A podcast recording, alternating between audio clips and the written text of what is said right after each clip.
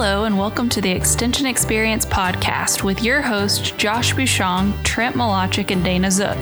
Here you'll find insights into Oklahoma agriculture from West Area specialists employed by Oklahoma State University Extension. Their perspectives come from assisting county educators and producers in the areas of agronomy, animal science, and economics.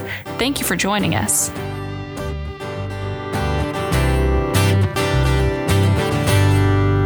Welcome back to another episode of Extension Experience Podcast. My name is Trent Milacek. I'm Dana Zook. Josh Bushong. Today we are going to talk with Tommy Puffinbarger from Alfalfa County about alfalfa production. Uh, he's a special guest we have on today, and I think Josh and him are going to banter a little bit back and forth about it. I know that I've cut and raked a lot of alfalfa in my day. Uh, I don't know if I ever did it right. But most of the time I was pretty young and I was just doing what I was told. So I know I like the smell of alfalfa and I like feeding alfalfa, but I've messed up a lot of producing alfalfa in my day. So I guess it's all learning experience. But kind of Josh, uh, we've had a lot of rain here recently. I think Alfalfa County, Tommy, has had a lot of rain as well. And we're kind of setting up for a pretty good year to establish us some alfalfa. So you guys kind of want to get into that topic a little bit? Yeah. Uh, I mean, we're thinking about a legume here that's perennial uh, obviously, seed's a big input cost on alfalfa, and that kind of scares some people away. But biggest thing when we start talking about establishment of alfalfa is yes, there's some upfront cost on that seed, but doing it right, you're going to have that stand for several years. So, uh, Tommy, thinking about establishment, what do you guys need to do from here till fall when we get those seed beds ready? Well, first and foremost, we need to be soil tested. Yeah.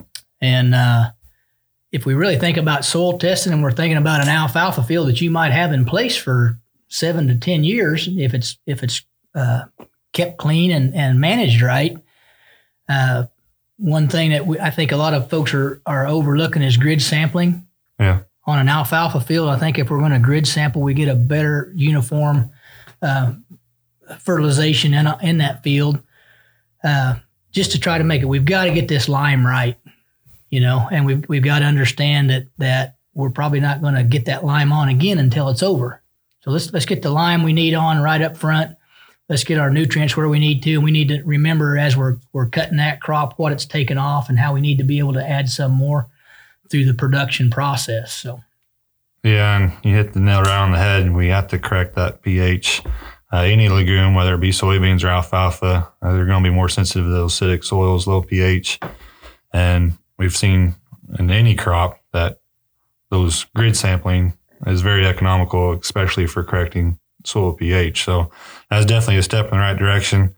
Uh, and then, like you said, removal, whatever hay crop you're thinking about, you're taking something off that field and you're going to have to replenish it. So I think, I think some of the research shows that for, um, for every five ton of alfalfa, you're taking what 75 pounds of phosphorus off and about 300 pounds of potassium. Yeah. So you're taking quite a bit of nutrients out of that crop. So we, we need to we need to remember to, to replenish that. And you know, technology's changed, fertilizers changed. You know, we're, we're in a lot better way than we were back in the 60s and 70s to get this this uh, nutrient back into that crop.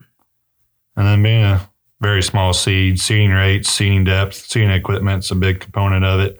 Uh, most of the time we can get by with our wheat drills and stuff, but there are some specialized seeders, Brillion seeders, and uh, some of those are even available at the conservation districts across the state. But I've seen more and more guys custom hiring in it. Yeah, a lot of guys, you know, are more interested that they they they know that those individuals that are planting hay consistently and are growing that crop are set up for it. Yeah. And with that seed being as small as it is, uh, we got to worry about what we're putting on. You know, so we need to make sure that that uh, seed bed's good and firm. Most of these guys are planting at a half inch. Uh, I think if you visit with most of the producers around, they just soon have the moisture down below and and uh, and not be drilling into moisture. Uh, you know, ten to fifteen pounds an acre. Some guys want to put it on heavier because they want to cover it up. Hopefully, they they have some uh, take care of some of the weed issues. Some guys say if you put ten pounds on, that uh, it'll cover and do fine. And by the way, if I have to re-drill yeah. another ten pounds, it, it's pretty expensive crop to put in the ground. So, and we sure want to make sure that seed's inoculated. Yeah, being a legume, we have to inoculate to get that to fixate the nitrogen. And Tommy, you once told me, uh, you know, there's a lot of different ways you can seed alfalfa, but you said your best alfalfa stands always happen when it's too wet to plant. And that had to do with using one of those uh, big yellow things that fly through the air Yeah. to do it. yeah, one, one- year, it's been many, many years ago. It was so wet, and there were there were a couple producers there in the county that you know the ground's ready, that it's it's perfect, but it's just too wet. And you, that's another thing you need to think about. We don't want to track this new hayfield up.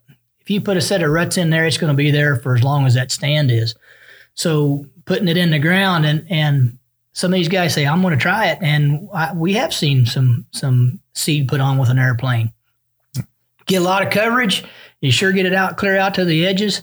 Uh, a little harder to, to determine that seeding rate, you know, Mhm. but uh, But typically with broadcasting, we're going to be a higher seeding rate to begin with. you're going to be a higher seeding rate anyway. But had some really good stands, but you also had a bigger expense because of, of putting that higher seeding rate out there. From, an- from an economic standpoint, I think that's important to remember that you're not planting a wheat crop. No, if you're going to go out with alfalfa, you need to, if you don't have just a whole lot of cash on hand, you need to have a good conversation with your banker because the expenses are never going to cease. Uh, you think about liming, you know, I've, I've done some pricing on lime on my own farm. And of course, it's all dependent on trucking and, and where the lime is. But you were talking $35 a ton applied uh, for lime, up to $100 for two tons. And I mean, and that sometimes doesn't get you to where alfalfa needs to be. That might get you to five five, yeah, and you're you rather rather be what six six five, Josh. Is Yeah. that, if you're really going after that seed. So I mean, that's just the beginning, and that has to happen a year or two before you plant alfalfa because you know that lime Yeah. takes time to to change the pH. So Can't do it the week before you plant. you're talking about a decade worth of expenses that you're setting yourself up for. and, and that's something you got to think about. You know, whether you're whether you own that land or you're renting that land when you're putting mm-hmm. these contracts together. You know, you can't mm-hmm. afford to put a bunch of lime in and get the nutrients right, and then put a seed crop two years down the road, and and then somebody says, "I want that lease back." because you didn't you didn't get your leases set up right. Yeah. So uh, Josh and and Trent are both right. You know, alfalfa is a long term investment. You know, it takes a lot of money to get that crop ready, but you know, as far as the mechanics of it, there's a lot of uh, machinery involved to get that Yeah. you know harvested and, and put up correctly. So it, it's a big investment. Yeah, I think I'm sitting here thinking, um, I think the only time I ever disked at home was when we were preparing ground for alfalfa. Otherwise, we're all no till. So I think I, I've disked, I know this sounds silly, like four times in my entire life because, you know, that was the only time we would work ground is to just get that ready uh, for an alfalfa field. And in Nebraska, at least from what, what we did, we always had alfalfa um, but they typically at five years that stand was done. So I don't know. It's probably just different in soil or soil type or something like that. I mean, the production maybe the production went down to where a level that it wasn't economical. Um, but it's just it was a little bit different down here then, and the growing season's a little shorter. Um, they definitely don't get five cuttings. I mean, four is really great for where I grew up. That's another thing, kind of contrary to belief. um, at least in western Oklahoma, a lot of guys put in the river bottoms down in lowland, uh, but alfalfa doesn't like wet feet, Does not like wet feet. Yeah. Does not like wet feet. You know, saturated soils. Good K silt loam. Yeah.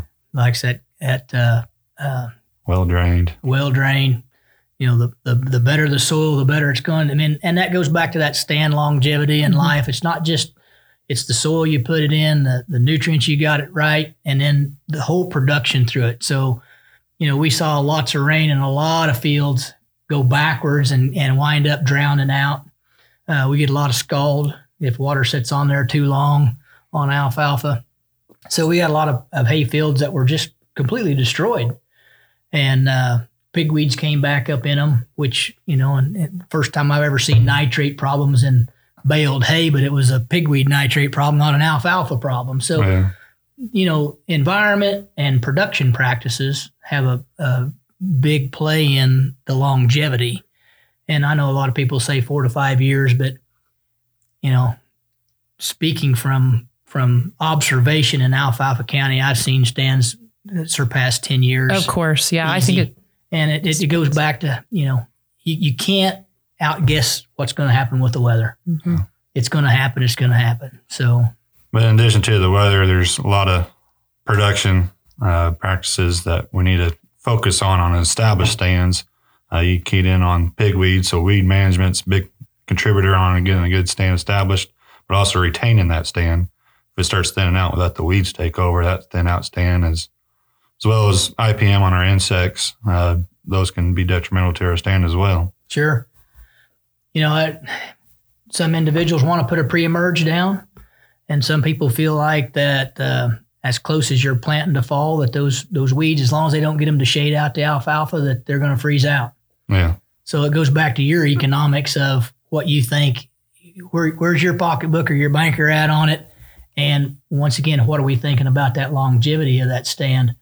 You know, if one thing you see a lot of fellas do that in the fall they plant and they get this hay up and everything's great and the growing conditions are great and we've got a 8 10 12 inch plant Yeah. in the fall and they go boy i want to cut it and has that root really established to where the reserves are there like they should be or if we go in there and cut it are we uh, already stressing that plant out before we ever even got it into the, the correct harvest season so if we've got a pigweed issue or something like that, maybe we want to to visit with Dana and say, you know, after this hard freeze, can we come in here and flash graze it for a short period of time, week, ten days or something, just get it off and, and go and go back maybe to help that issue. But um, weed control is a big part of it, whether Yeah. it's grassy weeds or or broadleaves. And going into the winter, there's oftentimes we have volunteer wheat or a bunch of our bromes, cheats, and stuff like that. Those can choke out some alfalfa too. So Choke it out and uh, you know shading that out. So we need to we need to be aware of that. Those are easier to control than some of the broadleaves. A so. lot easier to control. Back to the seed, and you know, make sure you got a good good variety that you're comfortable with, that's adaptable to your area. You know, just because it's growing somewhere else doesn't mean that that's going to fit your your area. So visit with people around you that's growing hay. They're they're going to tell you if that's worked for them or not. You know, is is is Roundup Ready hay what you really want? You Yeah. know, is is you know, visit with some folks. Visit whether you think the common is or whether you need a, a variety and name variety. So, um, That's something that uh, we're starting to kick up at OSU. Our state forage specialist is starting to get some alfalfa variety trials going. We got one at Lahoma for Northwest uh, to look at some of those varieties. But getting that information from the seed dealer is probably going to be the best bet. And there are some national resources where you can look at those different traits for disease and insect tolerance and resistance. Uh, but like you mentioned, Roundup Ready caught a lot of guys' eyes so they can have a more economical option for weed control, but that seed cost is going to be a lot more significant or significantly higher than our commons and stuff like that. right. Uh, so And, and we need to visit about with others about what their uh, production, you know, numbers are on Yeah. Roundup Ready, you know, to see if we're getting the same kind of tonnage out of that or, or hadn't been around long enough that we should have some stands out there that people are talking about stands longevity with Yeah. Roundup Ready hay. and that's two concerns we've heard here too. That are those newer varieties that are Roundup ready, glyphosate tolerant. Do they get the production? Do they get the longevity? So that's something we're wanting to look at as well. Yeah, I remember that from growing up. I think my folks had a stand of Roundup Ready and it just did not produce like, Yeah. but that was years ago. So that was probably a decade ago. So I hope they've come a long ways. I bet they have. But we start getting to the tail end of those stands. We start maybe focusing instead of dairy or horse quality, maybe we start thinking cow quality. Correct. I've seen some guys overseed some small grains uh, in those thinning stands. What kind of management decisions do you get on that tail end of the stand? Yeah, you, you have to make up your mind. Is it, you know, it still costs the same amount of money to run all that equipment, the cutter, the rake over that, as it does whether there's there's bare spots, pigweeds, or small grains. And then, you know, how's it going to cure out? You know, what the timing effect is. Small grains are an option. Yeah. I does think it does it work, Tommy? Tell us. It can work. Uh, I think it, it, it has to be into your production practice. You know, is it going to fit what you want to do? And that goes back to the, back to the production part of it. You know, uh, fellow told me one time if you bale it for a horse, you can always sell it to a cow guy. So if you're always trying to bale for quality, you, you're always able to sell that somewhere down down the as we would maybe say in, in marketing is down the road, whether it be from the horse to the beef cow to the dairy producer. So, uh, what is your goal with that? Can it work? Yes, it can work, but timing's sometimes a factor, and uh, uh, some guys don't want they just don't want to overseed that. They just don't want that in that field to to worry about later on. Yeah. If it gets thin enough that they're thinking about doing that, they're probably going to they're probably getting to the point where that that stands ready to go. And at that point, uh, you know, there's other options. Wait till spring and come and plant an oat crop in the spring in that last year's hay crop. That's what I've seen. Come back, you get your your first cutting with some oats in it. You got a real good high quality uh, feed. Yeah. And then at that time, you'll still have time to work that ground up and get it ready for for next crop. So would you plant an alfalfa field right after you have had an alpha crop, alfalfa crop in the same spot, or would you rotate? I mean, is that smart? No, Would- you, you need to rotate. Okay. There- Alfalfa That's produce, produces a toxin out there. It's a it's a alpha. It's an autotoxicity, and uh, y- y- that depending on how thick the stand is, how old the stand is, how much toxins in that Mhm. soil. Okay. So if if you're gonna we, we get the we get the com- a question like my stand's two years old and I've got a drowned out spot or for some reason the weeds was over in this corner and I want to overseed it. You're probably not going to get a stand to come back because it's going to it's that autotoxicity is going to not allow that to to come in and happen. So I believe it's the the research says that once you get plants 16 inches apart, that your stand's probably thin enough that you, it can it can start to have something else come in. Your autotoxicities are down, but once they get at 16 inches apart, your production's not there either. yeah, I mean, what would you be So producing? now, now you're you're not putting up quality hay. You're just putting up quantity of inert matter. Uh-huh. So we need to let that the you know I most generally uh, producers are letting that hay set out at least two years. Okay, good. And you know that's a time where if they're an alfalfa, they can go back to to other crops to try to clean those fields up so they're not having those weed issues that they might have been experiencing while the crop was in production. Yeah. So now that we're kind of veering towards less quality alfalfa, what do we, I mean, when we think about alfalfa as a supplement for cows? So, what um, experience have you had with that, Tommy? Um, I know we have worked on programs together with that. What, what sort of is that? Is that a good option for producers? Um, Well, from the, the research that you've done and numbers that you put together from meetings previous, you know, if you're still paying $150 a ton for good quality 18% alfalfa, most generally that's a cheaper source of protein than any supplement we can get. Plus, it has other things in that crop that, that the other supplements don't have. So you're getting another bonus there. So alfalfa hay is a is an excellent source of protein and supplementation to that cow herd. Um, you know, back to uh, the dairy producers years ago started using that RFV, relative feed value numbers. So you know they they don't even want to buy that hay till it's about 150. mhm. You know, and I think chart is going up around 225, 235 somewhere in there, and we're still producing hay that's that will show that it's at 265, 285, and the dairies, you know, finally you can produce such good quality hay that they go, I can't pay for that excellent quality because there's a point where I don't need that much protein. Mhm. So they want to buy something a little lower.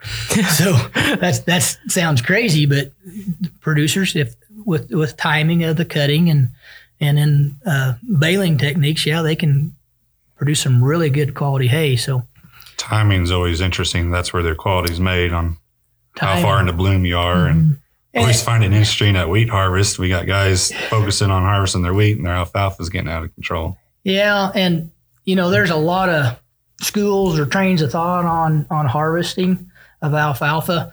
Some guys say I'm going to harvest every 28 days, and that's the way it's going to be Yeah. because that's that's my schedule. I've got too much other stuff to do.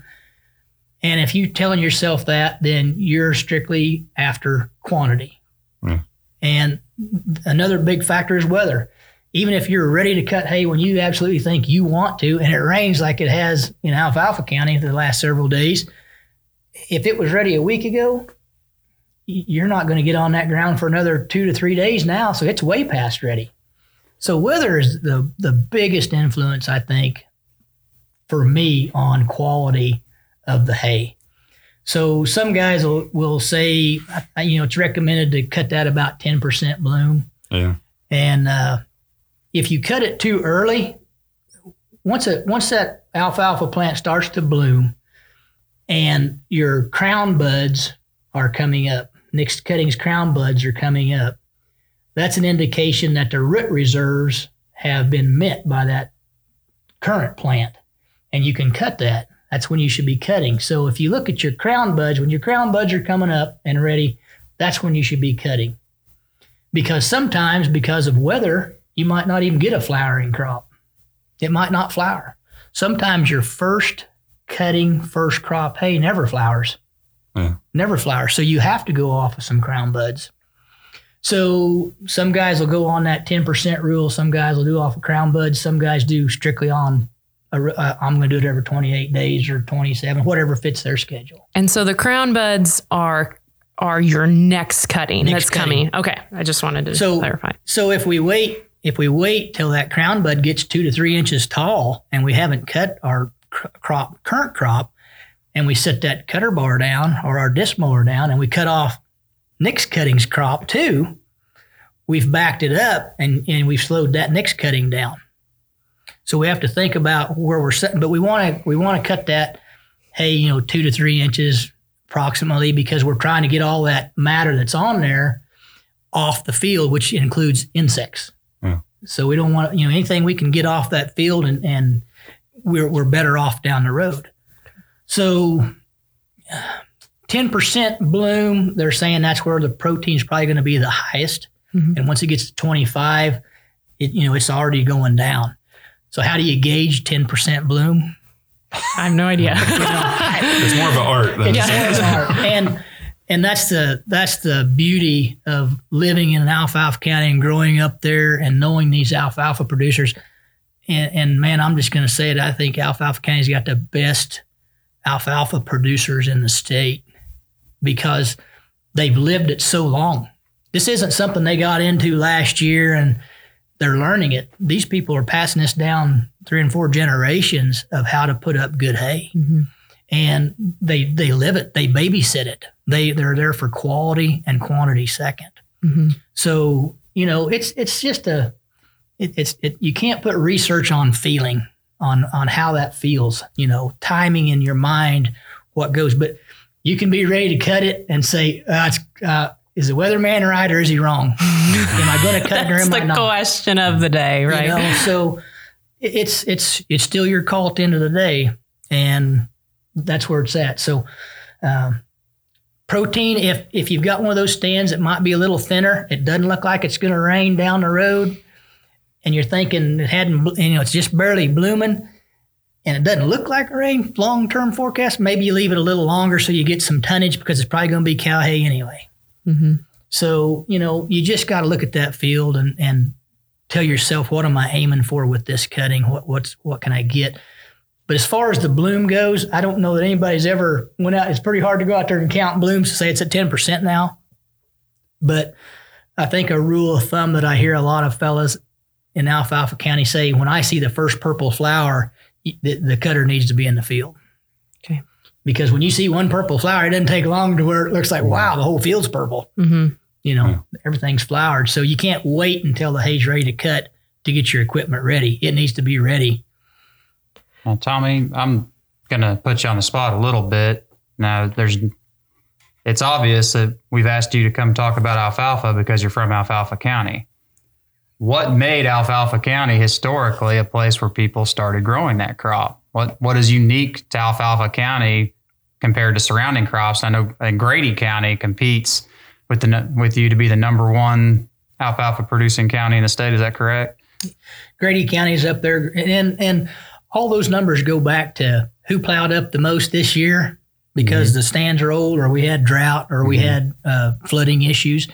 So you know, there's there's about four counties in the state now that are up there in, in alfalfa production. People are realizing that benefit for beef cattle, that supplementation, and uh, so it fluctuates, but it all goes back to who's tearing up the most acres and who's planting the most acres. But as far as Alfalfa County and the uniqueness, I don't know which direction you're wanting to go there. Uh, many, many, many years ago, way before any of us were born, there was a train wreck over in Capron, Oklahoma, was what I was told. And on that train wreck, there was a lot of alfalfa seed. And back then, the, the producers or people were, train companies let the people come clean that wreck up. And a lot of that alfalfa seed came back to Eastern Woods County and Alfalfa County. And that's where a lot of that alfalfa really got started. And a lot of the producers will tell you that's they've still got a lot of that seed that, that started from that place. So oh, it's That's been cool. com- been common for a lot of years. And those common varieties. It's a common variety. That's interesting. it's really tough to get some of those producers that believe in that common to go to a name variety because they know that it's it's for this area. Will this hay compete in southern Oklahoma? I don't know. And that's the tricky part of we use the word common. It's basically variety not stated. It Right. could be a named variety that just didn't go through the hoops to get it registered. Right. So you don't know what you're going to get unless you know who you're buying it from Right. and have that relationship. Right. And that's where, you know, uh, a lot of your producers that are local will go talk to those other local producers and say, "Hey, you got any seed available?" Yeah. Because they they're driving by their fields every day too. They know what that their neighbors got and what it's how it's producing and man, that stand's been there a long time. What's you know, so just visit with other producers about those varieties. But Yeah. I don't know if that's that the is that the answer you was Oh, wanting. that's So- a. hist- I knew there was a history behind it. I mean, you don't get the name without a story. So, I just always assume since it's so flat, they don't have as many terraces. yeah. Well, that, it, it- we got some really good soil in Alfalfa County. We got some really good soil, and it'll grow some really good hay. Yeah. So that's the number one key is planting that on a on a on a soil that's going to grow it. Yeah. And it doesn't matter. It's just like wheat or sorghum. If you don't fertilize for the crop, you're not going to grow it. Alfalfa County na- wasn't named after the alfalfa seed. was it already named when this happened? I can't answer that. I don't know. Okay, that's why I'm wondering. Like, I- that's that, hmm, that's this would be a kind of a historical making kind me of. think I'm old, but I don't, I'm, I'm not that far back. So, Yeah. but um, in my in my history lessons, Alfalfa County was named after Alfalfa County Bill Murray, Okay. one of our governors. Okay. So I, I think Alfalfa County will have the name Alfalfa for a lot of years. Yeah. Well, that that's a good way to wrap up our That is. conversation. I think that's a lot of good history, a lot of good information on producing alfalfa. As obviously, as you've heard, uh, Tommy is very knowledgeable on on this crop, and I'm sure if you ever had questions and you wanted to get in touch with Tommy, we'd be glad to to get you in touch with the Alfalfa County Extension Office or your local county extension office if that's more comfortable with you. Um, we're really glad that you joined us today, and we'll catch you next time.